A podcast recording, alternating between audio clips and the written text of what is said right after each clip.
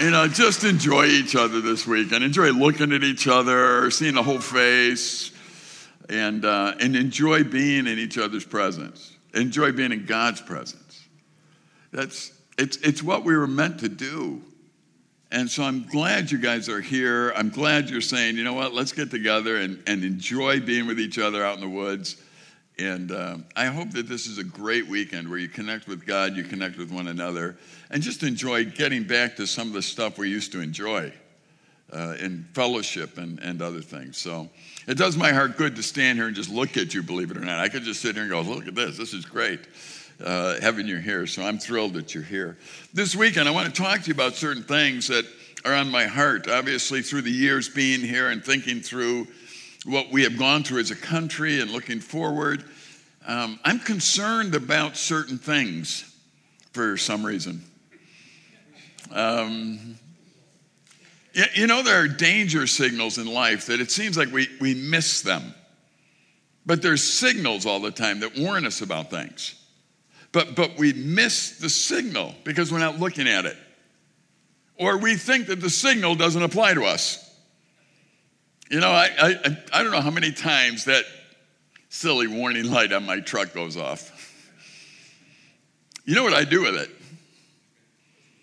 I ignore it. So I really hope the truck isn't going to blow up. In fact, I had a guy borrow the truck once, and he called me and goes, the, the light went on. I said, oh, don't, don't worry about it. He goes, what is it? I, I don't know, but don't worry about it.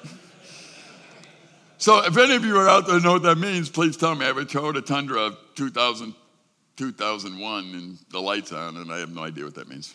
However, I keep driving it. It drives great, so I, I'm not sure what the issue really is on it. But that's what I'm talking about. Men, we a lot of times we sit there and go, there's a warning signal, we ignore it. And even though it says, warning, red light, bad, don't worry about it. Could be a health warning. I was in Walmart once and all the alarms started going off. Nobody did anything. Person in front of me kept checking out. The next person checked out.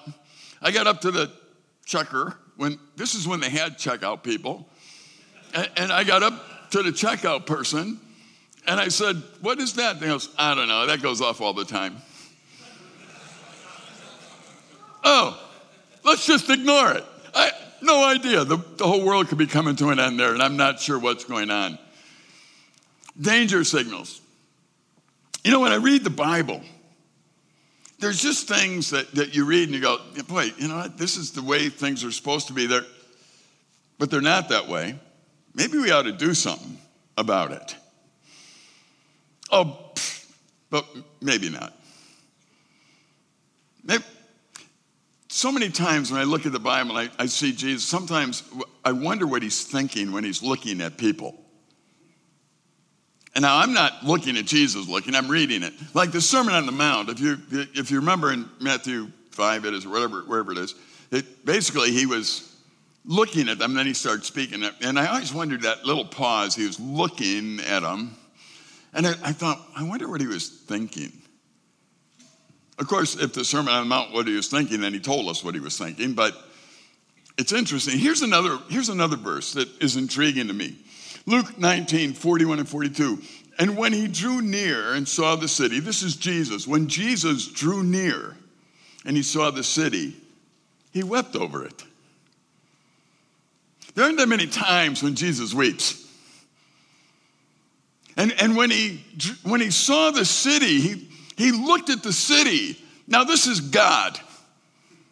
Okay, this is God who sees exactly things the way they really are. That's how he sees them.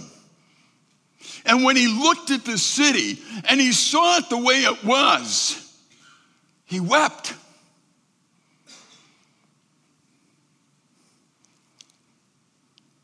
What did he see?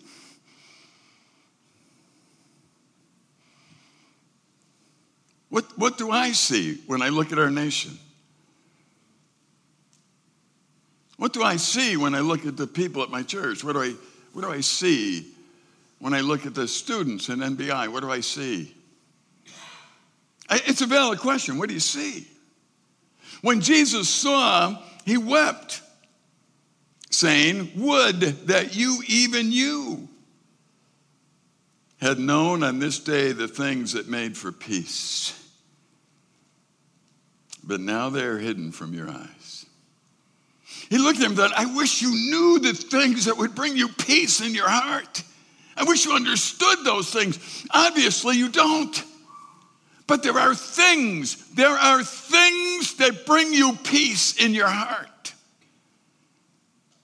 And if you don't know what they are, I'm telling you something, it's tragic.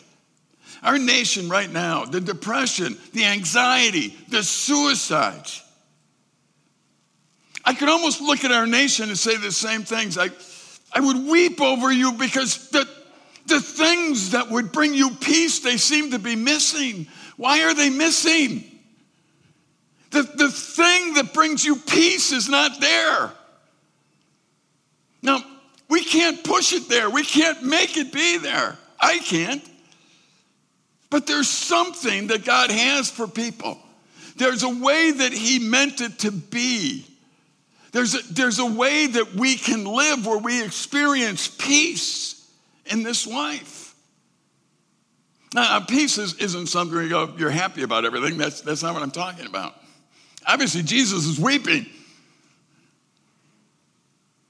I wonder when we look at our lives, we look at our neighborhoods, we look at our churches. I wonder what God thinks when he looks. I wonder when he looks at the evangelical church in the United States of America, I wonder what he thinks. I can't tell you that, honestly. But I wonder. I know in this particular passage, when he looked at these people, when he looked at the city, he really wished that they could understand the way it was meant to be and that they lived within it, that they understood the things that brought them peace. When I talk to anybody who's, who's living in an, in, in an anxious, upsetting way, I wish the same thing. I wish they could understand the things that would bring them peace. I really wish they would know who God is. Uh, my wife and I, a couple of years ago, wrote a, a book called My Shepherd. It's a, it's a family kind of devotional book on Psalm twenty-three. And, and, and, and, I, and I've always loved the idea of little sheep and How, how wolves and lions and everything hate them. Oh, they don't hate them. They love them. But they want to kill them.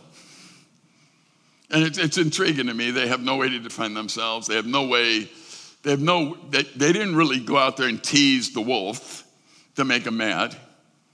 All they did was get born one day and they're lambs. And now the wolves want to kill them. It's like, what did I do wrong? Nothing. Actually, it's everything you did right. You're very tasty. So I want to kill you and eat you. It's like, whoa, what's the defense? You know how the, you know how the lamb has peace? Just by staying by the shepherd. They'll never get peace if they're looking at the wolf. They'll never get peace if they're looking at the coyotes or the mountain lions or whatever else is out there. They're not going to get peace, man. They're only going to get peace if they stay by the shepherd. I can imagine the shepherd, the lamb's running off doing its own thing. Wolves are chasing it. The shepherd's going, uh, going after the wolf. Imagine eventually the shepherd looks at the lamb and goes, listen, I wish you'd just stay by me. Why? Because then you could enjoy life. Boom. I think sometimes you think God must look down at us and think, why are you making it so complicated? Why don't you just stay by me? As a nation, why don't you stay by me? As an individual, why don't you stay by me? As a church, why, why don't you just stay by me? Why don't you make that the goal? And, and then you'll experience the peace that I can give you. What, what are you trying to find peace in other than me? What, what are you doing in life different to try and get it without me? No wonder Jesus, he looked at the city, wept. He thought, you don't, you'd love to have this peace that I can give you. You would love to have it, but you don't. Right now, it's not yours. There are so many times where there's warnings in life that we didn't listen to. I'm going to read some of this. I usually don't read things, but I want to get it right. The eruption of Mount Vesuvius in August twenty-four, A D seventy-nine, killed a number of people and totally destroyed an ancient Roman city of Pompeii. All the victims of the eruption were caught unaware, although they shouldn't have been. They shouldn't have been unaware. There was all kinds of crazy things that were going on at this time. Water in the ocean was boiling. Streams were drying up. Little tremors were happening everywhere. Anyone that had any shred of common sense should have said, something odd is happening. But like me on the light on the dashboard, it's like, oh, the water just dried up. You guys know the, ois- the ocean boiling. Whoa, hot tub.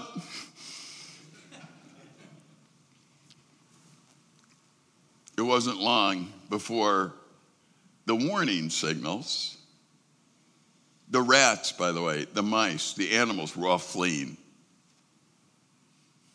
But not the people. Oh, if they would have only listened and seen the warning signals. They could have adjusted before it's too late.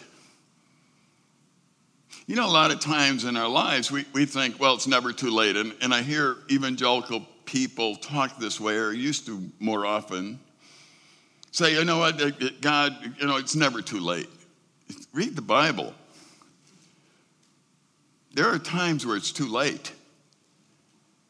You didn't listen to what the, when you had the opportunity to listen and you had the opportunity to hear the warning signals, you ignored them. And you ignored them, and you ignored them, and you ignored them. And then all of a sudden it was like, oh, well, how did this happen? You didn't see it coming? You, you didn't understand that this would happen? If these things happened, that this was headed towards you? Well, Mount Vesuvius did erupt. The sinking of the British R M S Lusitania, I can't speak half the time, by a German U-boat during World War One wasn't supposed to be unexpected or surprising. I didn't know this, but I, I just read this recently. Since Germany ran several advertisements in the New York Times that they were going to do it. I didn't know that. It's like, I thought it was a tragedy. No, they ran ads warning us. I got to read it because I can't believe it. The New York Times, warning of the ship's impending doom. The advertisements ran for several weeks until the morning of the day that the Lusitania left the United States. That day, it even appeared on the same page that informed people of the ship's departure back to England from New York. They put ads in there the very day that they were leaving. On the same page that told them when to go to the ship. The British government also warned the captain of the Lusitania to avoid areas around British shore where German U-boats were active, and that if he ever passed such areas, he should zigzag his way through. The captain received more warnings as he entered just such an area, but for some reason he ignored them. And he slowed the ship down. It's like, where's the U-boat? Let me slow down so I can get a good shot. He also stayed too close to the shore and refused to zigzag, all of which made the Lusitania a perfect target. The ship was torpedoed and one thousand one hundred ninety-five people died. What warning? The one in the New York Times. Why is it that when, when things are so clear, they're so clear, the warning is clear? Why do we ignore it? Isn't that weird? All right, one more. Pearl Harbor. The Japanese bombing of Pearl Harbor drove the United States into certain um, into World War Two. Before the attack, Japan was known to be gathering intelligence on the U S military, carrying out re- reconnaissance operations along the U S coast.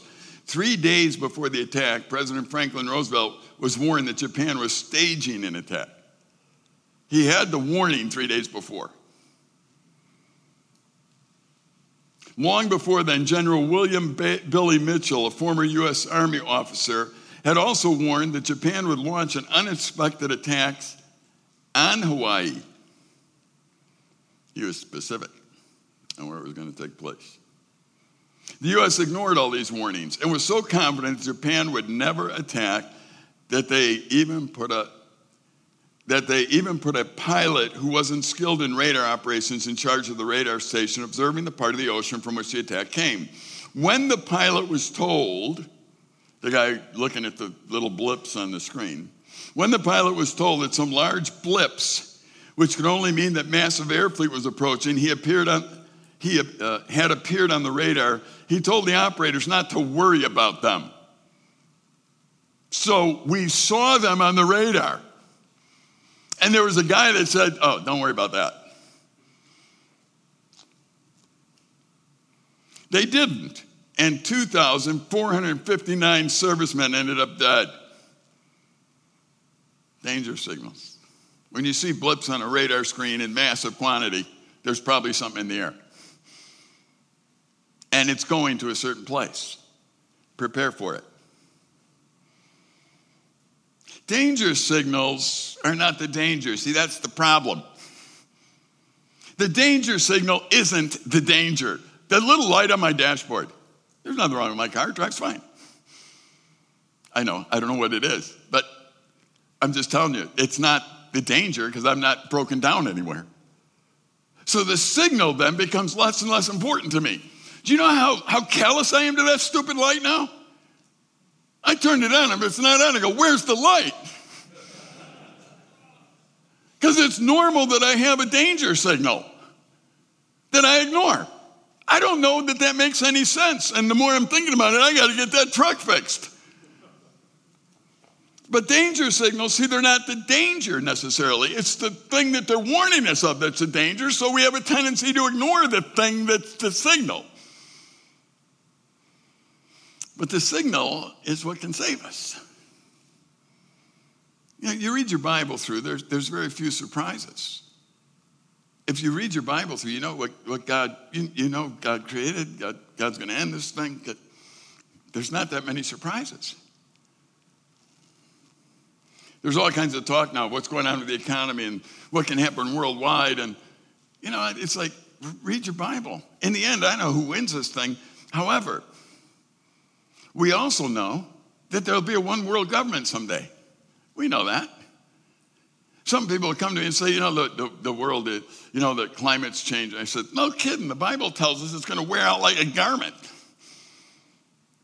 You're surprised that you live on an earth and it gets old because we're using it and it wears out. That's the way life goes. Well, we don't have to wear it out as fast. Don't wear your shirt. It won't wear out. But if you're going to live on this earth, it's probably going to show some wear or tear. I, I don't know what to tell you. I'm not saying be irresponsible. I'm just saying that really in life, when you read the Bible, you'll see there's all kinds of things that we're told about that are going to happen, that can happen, that will happen. And you start setting your life according to what the Bible says. Some of them are lookout signals. The problem, again, is we don't believe that this danger signals in life are really going to get us. I don't know how many people in the United States of America that grew up, my generation, I, comfort generation, I think. You know, we're, we're the World War Two kids. We grew up in basking in the, the, the pleasures of what people fought for. The, the Industrial Revolution and the, the, all that good stuff. If you tell someone... Young people today are some of my age, oh, you know what, things can change quickly. Yeah, sure. Yeah, sure. Sure they can. No, they really can. Yeah, yeah, it won't happen to us, though. Hmm.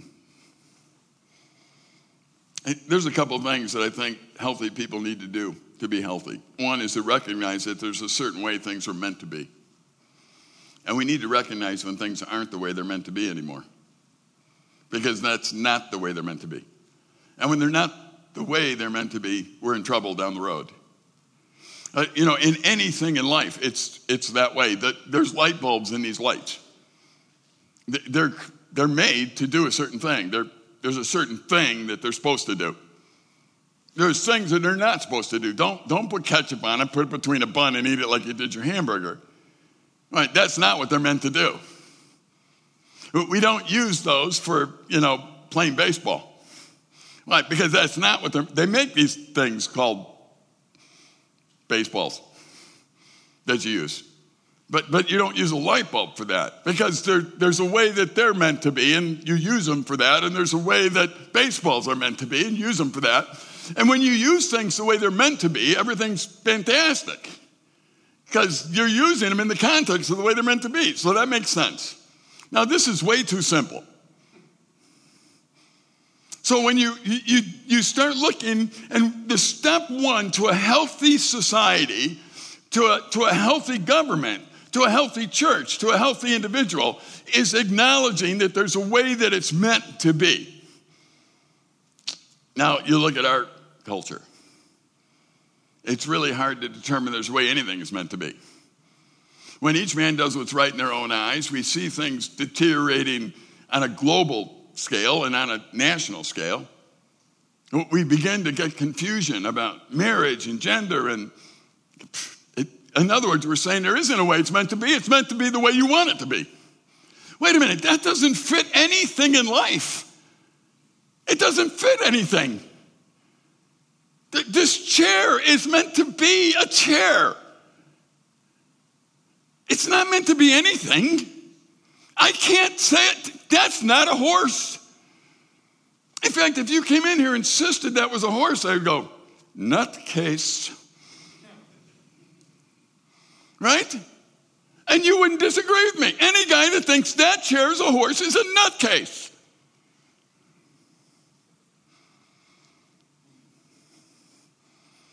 How far do we apply that? Can we apply that?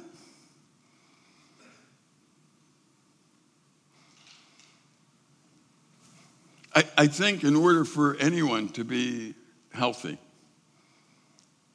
we have to start with understanding and admitting that there's a way it's meant to be. Because you can't be healthy if you want to live outside of it. That's all. That's not overly profound. It's not crazy. It's simple. Second step, we need to recognize our vulnerabilities. Okay, there's a way it's meant to be, and then we have vulnerabilities.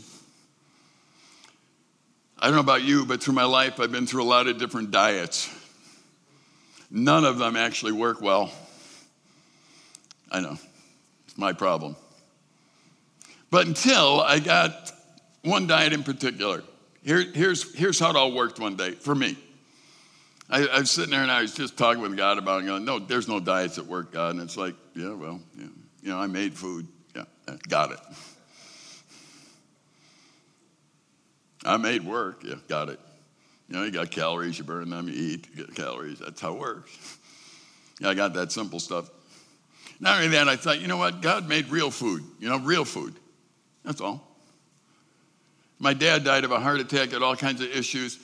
And, and the funny thing is, everything he was eating back then that, that was supposed to help him, my doctor told me to stay away from, from my heart. You know, he had to eat margarine, full of hydrogenated oils and all kinds of stuff. And it's like, don't eat that, that'll kill you. We were told to feed it to him. You know what I concluded eventually? You know, God, you made things. And God probably said, oh, yeah, thank you. Why don't I just eat them like you made them? Like real things. Like carrots and beef.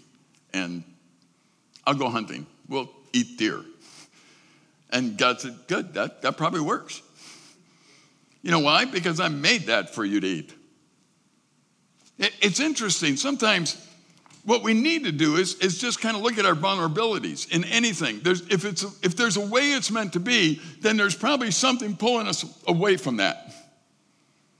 So what are the vulnerabilities? What are the things that we have to watch that are pulling us away? I tell you, I tell you what I wanted to do. When I was about forty pounds heavier, I wanted to argue with the doctors and with my wife and with everyone in my family about the fact that poor me, I can't help it. I just gain weight by looking at food. You know what I was doing? I was denying the vulnerabilities. I was saying, I don't have a choice in this matter. I don't have a choice. I have to live this way. I was trying to, to make sure that no matter what, the warning signals, the, the vulnerabilities, they weren't mine. You know, when I finally lost the weight was when I said, I own this. That's when I began to lose the weight and keep it off. In other words, I recognized, here's what's going to happen if I eat, you know, when I was a kid, we do interesting things, but my mom made an angel food cake. She knew that was my favorite, but there was only one piece of an angel food cake. I could eat a whole angel food cake by crushing it into a ball and putting it in my mouth. I've always been a champion of food. I can eat food. Vulnerability. You can like food, but when you eat too much of it, and you eat fake food, see, something can happen. You got to admit that, okay, something could happen if I do that. See, that's the vulnerability part. So now I want to make a different decision. So if I understand there's a way it's meant to be, regardless of what, what I'm talking about, and then I understand if there's vulnerabilities, I can adjust my life to it. But if I don't believe I'm vulnerable at all, and I don't believe there's a way it's meant to be, where does that leave me? I do whatever I want, whenever I want, and it won't work.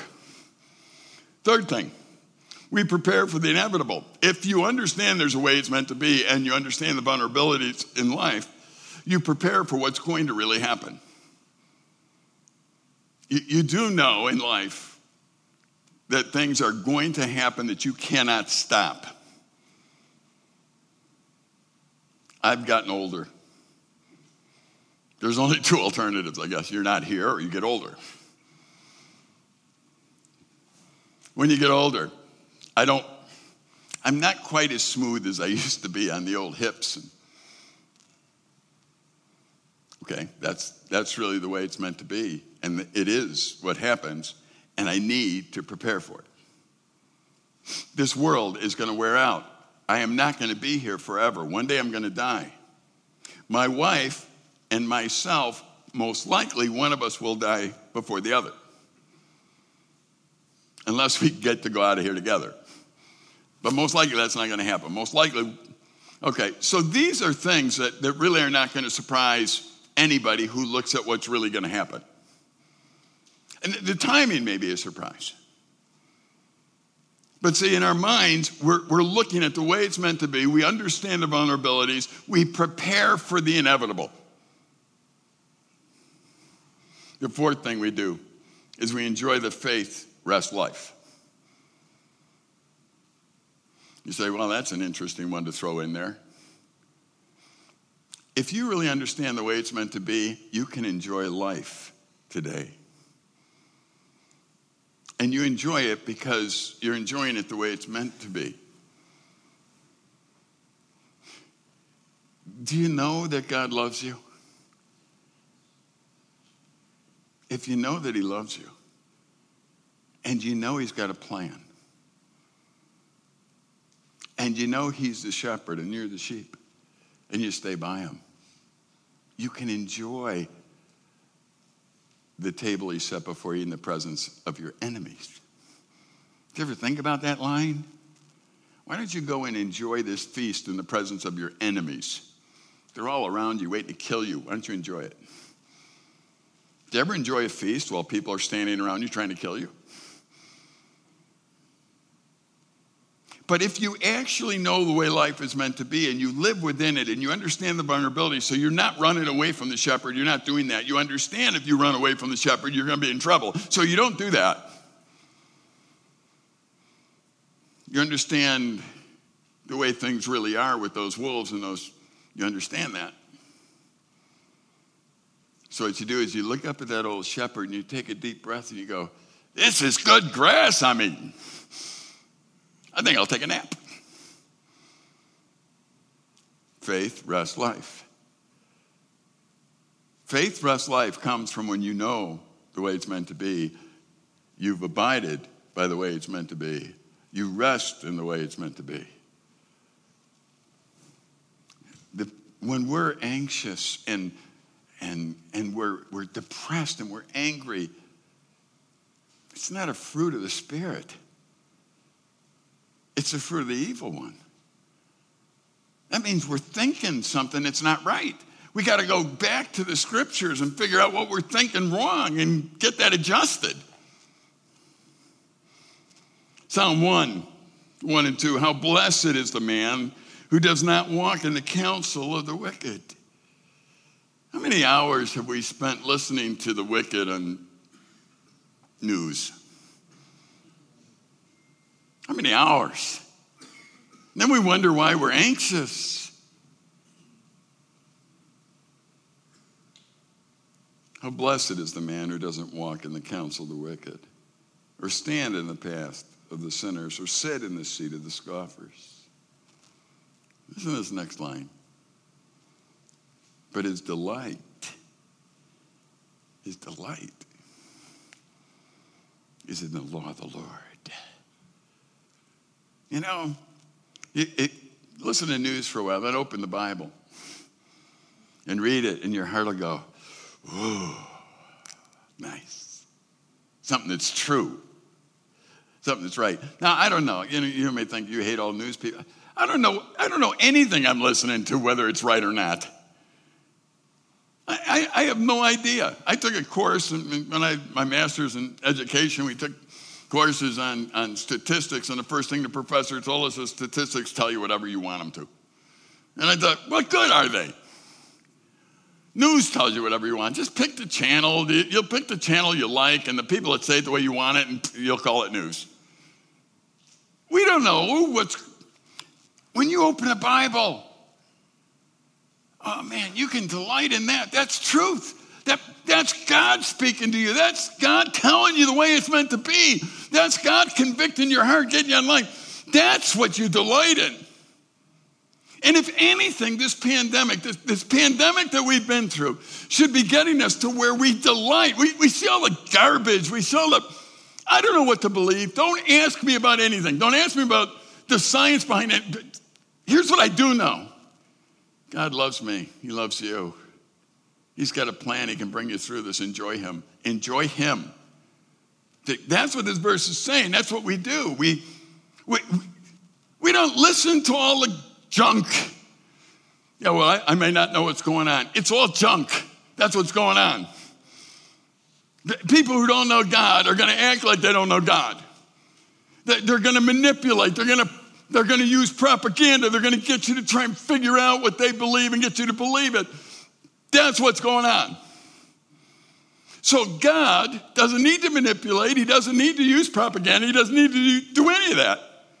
He doesn't even need to say, I need to be convincing. He's right. Just go to him. Read, open the Bible. Blessed is the man. His delight is in the law of the Lord, and on his law he meditates day and night. You know how refreshing it is to have your mind go into the things that are true? It's wonderful. I don't, I, no matter what young person I look at, we get a lot of kids that come through here. No matter what young person I look at, I look at them and think, oh man, God made you. Got a plan for you, man. I don't know what it is, but he made you. He's got a plan for you. I hope you know that. I hope you know he's got a plan. You aren't a mistake. Do you know that God loves you? And you've heard me, if you've been to these retreats before, you heard me, I'll say, you know God loves you, you say yes, and I go, then act like it. See, that's it. That's the stuff. There's really power and authority in truth. And there's appearance of power and authority in lies. That's the difference. One is actually power and authority, and one's is the appearance. One has the appearance of power. I tell you, we can have a, a, a president, a Congress, whatever, fill in the blank, stand up and I am an authority, and I think uh, God's the only authority. You, my friend, the Bible tells us this. The heart of the king is in the hand of the Lord, and like rivers of water, he moves it wherever he wishes. That's how much power and authority you have. You have as much power and authority as Nebuchadnezzar. Oh, he had power and authority, all right. He just couldn't burn Shadrach, Meshach, and Abednego up. There's a certain amount of power and authority, certainly. But real power and authority belong to truth. Imagined power and authority. Think, think, of, think of Nebuchadnezzar standing there. I'm a big guy. Everyone has to listen to me. I have power and authority. And God going, try and burn them. Go ahead, try. Burn them. Get it hotter. Get everyone looking. There's going to be one embarrassing moment for you, Nebuchadnezzar. Why? Because you have zero power and authority. And I'm going to demonstrate that today. You do realize one day, God, my Heavenly Father, who loves me, who sent his son for me, who gave me a position to be in his family, one day he wins. And I'm his kid. And I win with him. That's the way it's meant to be, by the way. I don't have to get lost in all the politics stuff. I don't have to. You know, pagan politicians are going to act like pagan politicians. So when they do, I shouldn't go, it's like, no, that's what they do. They need Jesus. In the beginning, God created the heavens and the earth. That's the way it's meant to be. God did it. That has meaning to it. You know how simple this is to understand? You know how man complicates it and then tries to sound sophisticated? No, you don't understand. The earth started as, uh, no, well, as, uh, we don't know. But it started as something. Yeah, right. Let's get it more complicated than that yet. I'm not saying we understand how God does everything. We don't. That's not in our, that's not something we have to do even. I don't need to understand how God does anything. I don't need to do that. Here's what I understand. God created. I go, boom, mind blown. But that's what he did. In the beginning, God. Not in the beginning, Dave. Not in the beginning, anybody else. But in the beginning, God.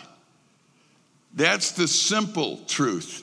In the beginning was the Word, and the Word was with God, and the Word was God. He was at the beginning with God. All things were made through him. All things were made through him. Everything was made by God. Think of how much our nation has tried to move away from that. From the idea that there's not only, not only is there a God, but that God is the creator and sustainer of life. That's how it's meant to be right now. So if we move away from it, the danger signals were years ago.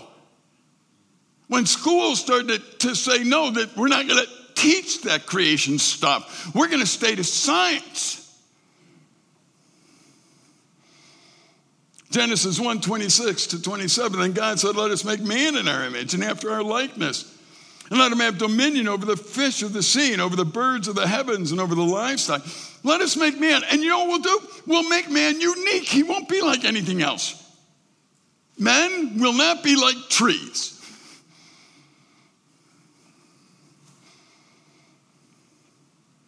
And the Lord God formed man from the dust of the ground.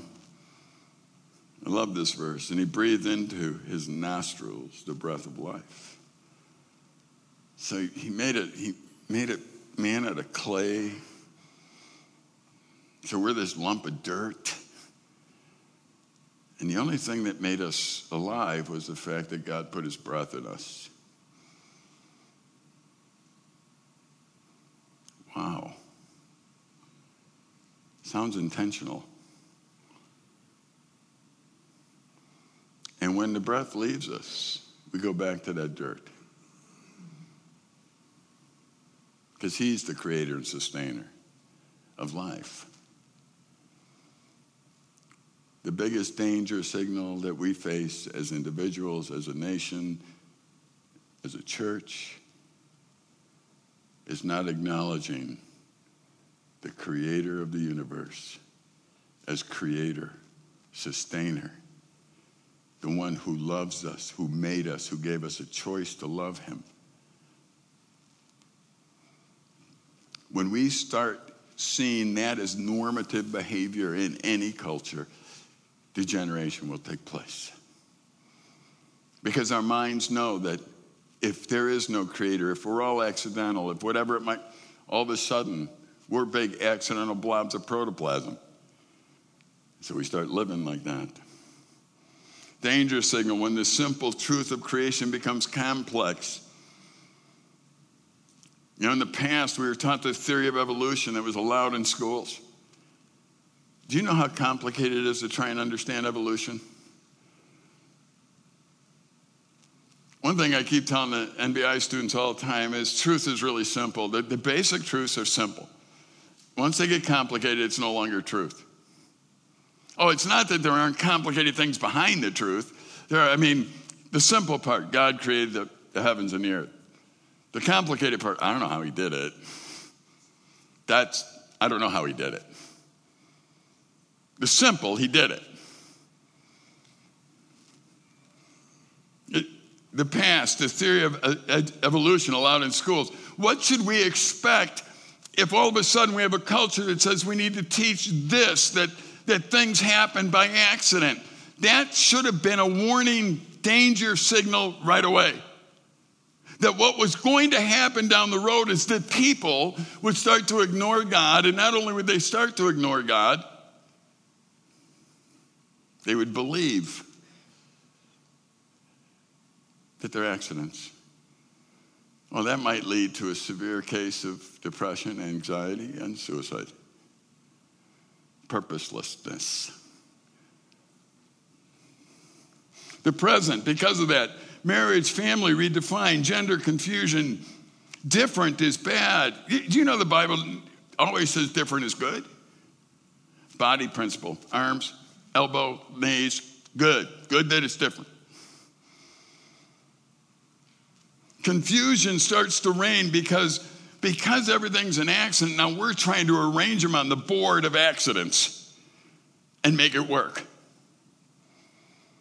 So marriage can be anything because it's an accident anyway. Men and women, genders can be anything because they're not meant to be anyway. They just kind of accidentally went these directions somehow. You know what's really different is when we read the account that's in the scriptures that God made male and female. God's not a God of confusion. This isn't confusing. That's a chair, not a horse. This isn't confusing. There's a huge danger signal when anyone, any church, any person begins to think you can call yourself whatever you want, you can have whatever purpose you want. None of that stuff matters. You can do... No, it does. It gets overly complicated. The future, if this continues, the future will have chaos rules as each man does what's right in their own eyes. You look in the Bible, the book of Joshua is the book of victory, the book of Judges, a book of defeat. The key line for the book of Judges, each man did what was right in their own eyes. There's no possible way that a culture where each man does what's right in their own eyes will last. I would challenge you to go back and look at our founding fathers and how they despised democracies because they said it would degenerate into a society where each man would vote and do what is right in their own eyes. That's why we're a republic. Because they said it wouldn't work. We hear a lot about uh, the word science today. Really, science, if you understand science, what it is, it can be a grand thing because it's a continual discovery process of how God made us, the way it was meant to be, how the universe fits together, how the it, it's ever, forever, forever you can learn. That's how creative and wonderful God is. That's what science should be. Now we don't even know what the word means because people say, well, science backs this. Even with the pandemic, nobody knows what science means anymore.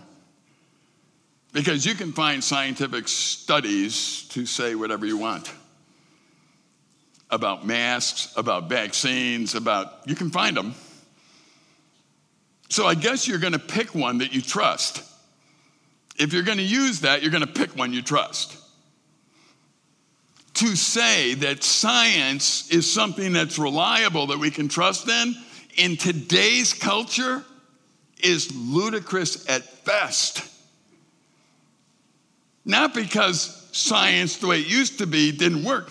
When I go and I, and I talk to a doctor about some of the wonderful things they're doing, whatever it is, I look at some of that science and I'm amazed. I'm amazed that they can operate and do that. You know, they, they're putting like these little holes in people's shoulders and doing things and fixing them.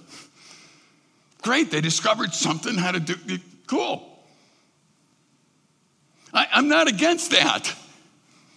But when we start throwing the word science around to just shut other people up, to say what you believe in doesn't fit science, it's like, What do you do, what do you mean by that?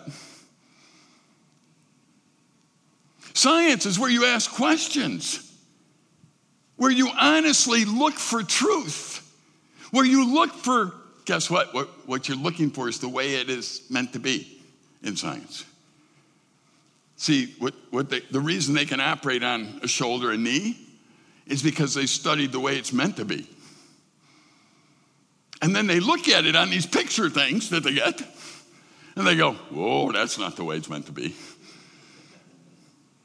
We got to remove this thing and move that over there and do this and that and that and that. Why? Because we got to get back to the way it was meant to be. That's science.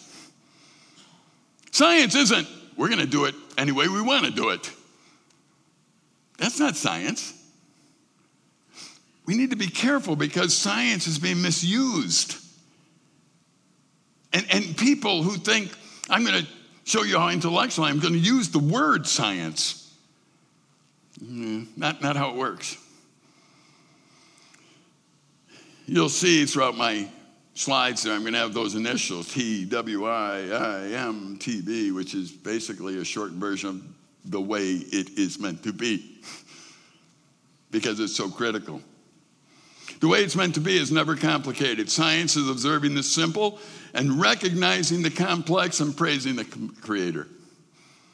We, we, we recognize that there's a simple, there's a complex, and there's somebody, the light bulb. Simple gives off light.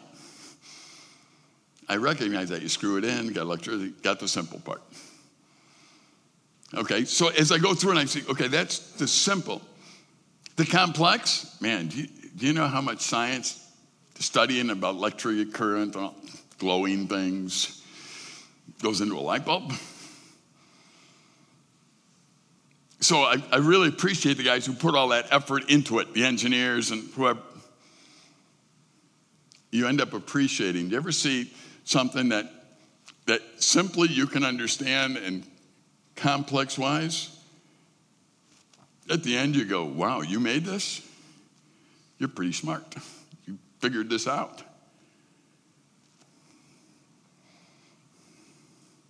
Elijah, and I'll close with these ideas, but I loved how he used the complex to focus on the simple and the way it was meant to be. You remember the people, they, they weren't worshiping God. All right, well, God, you know what? They depend on the rain, so why don't we just stop it?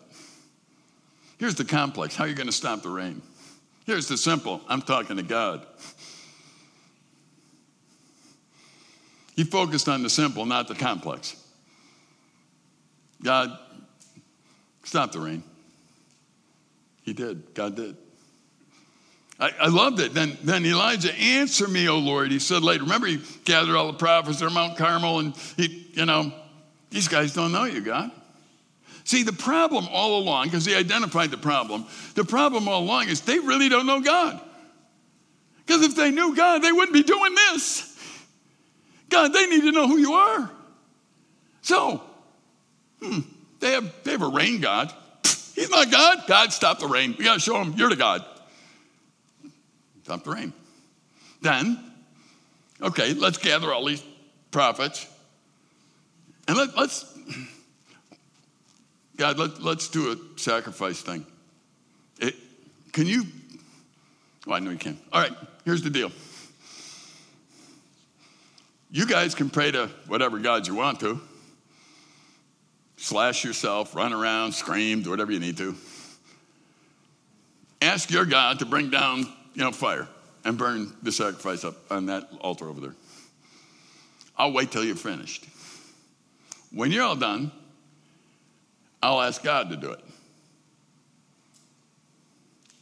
What was Elijah doing? Was he, was he really a man of faith, or is he just a sheep who knew the shepherd? You know, some, sometimes I think we we we say, oh, this guy here, he he really can do that because he really, all of us can know God. All of us can be sheep and know God. We can know the way it's meant to be. We can align with the way it's meant to be. Elijah was saying, you know, you don't know God. Okay, that's not good. No, let's try this. And and and so they did their routines and slashed themselves and were sincere and all that stuff, and it didn't work.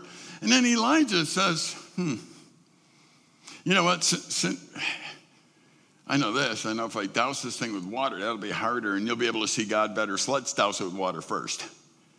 Let's just make this harder first. Because actually, in the simple of it, doesn't matter what I do to it, God can consume it with fire. It's not going to matter. So making it look complicated to you is not a big deal because it's simple. So he went and he doused this thing, water, water all over the place. And then I love his prayer. Just listen, I, I, it's First Kings eighteen. In the time of the offering of the oblation, Elijah the prophet came near and said, O Lord God of Abraham, Isaac, Israel, let it be known this day that you are God in Israel and that I'm your servant and that I've done all these things at your word. Simple, God. God, what do these people need to understand? I'll give them a list. No, here's what they need to understand. It's your God. That's it, pretty much. What about you, Elijah? I'm just his servant. So if they understand me at all, that's all they got to know about me. I'm his servant, your God. Simple. Let them know this day. You know, this verse is one that I've memorized, and I, I often repeat it. Before I go meet somebody or doing something, I say, God, let them know that you're God today. Let them know it. Somehow let them know it today. God, and I'm your servant. Just let them know that you're God. Because that's the only important thing in life. It's not even important that you know I'm his servant. It's important that you know him. So let, let them know today. Answer me, O Lord, answer me. Why? That these people may know that you are Lord. That's all I want, God. I just want them to know. They need to know that you are God. That's as simple as it is. And if I look at our nation today, like, God, they need to know that you're God. President Biden, he needs to know that you're God. Whoever else is in power, they need to know that you're God. I prayed that. Now, Aaron Rodgers took over the news yesterday or something, and I was praying, God, he needs to know that you're God. See, it's not about straighten them out, God, we got to do this, we got to do this. No, they just need to know that you're God, because people who know that you're God act like you're God. They can start aligning their lives with the way it's meant to be. That, that's all. Let's make this simple. Oh, I know God may use me in the complex to show the simple. Because as soon as Elijah got through praying, fire fell from heaven, things are gone. It's like, cool.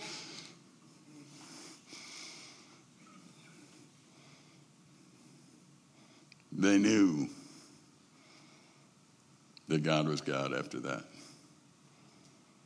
Shadrach, Meshach, and Abednego, you know their prayer? Let King know that you're God. Let him know you're God. Let's go in the furnace, boys. Whoa, that's it? Yeah, because knowing that God is God, it's the ultimate, simple, first requirement before we can ever be the people we're supposed to be as a nation, as a city, as a church, as an individual. Step one. If I don't know that God is God, I will never be okay. We as a people will never be okay. That's the only issue. So here's what I promise you. Our nation and those that don't know God will do everything they can to stop that one truth from being known. They tried it with Shadrach, Meshach, and Abednego. Didn't work. Only because they listened to God and wouldn't bow. That wasn't hard. God didn't give them something they couldn't do. He said, don't bow. They didn't. Daniel, he prayed. Not overly complicated, just prayed. Elijah, a little more, it seems complicated, said, don't rain. Didn't. Have fire fall down. It did. What's going to happen to our country? I don't know. That's not for me to say. I do know this, though. I don't. I know who God is. My family knows who God is. I want you to know who God is. And let's see what he does. It's really up to him to change the heart of the king. I don't know the king. So it wouldn't be for me to do that. It's up to God to do that. My job is to stay by him. And the wolves will circle, and the lions will circle. But they don't have a chance when I stay by him. And in the end, we'll see that God reigns. As we look at our nation, we might weep, just as Jesus did. Because our nation today doesn't know what brings peace. But if we know what brings peace, we should live in the context of that so that we can be demonstrable, we can demonstrate to them what simple looks like. And it's simply knowing God and loving him. We can do that. Can't change anything else maybe, but I could do that. And I invite you to join me doing that. Let me pray.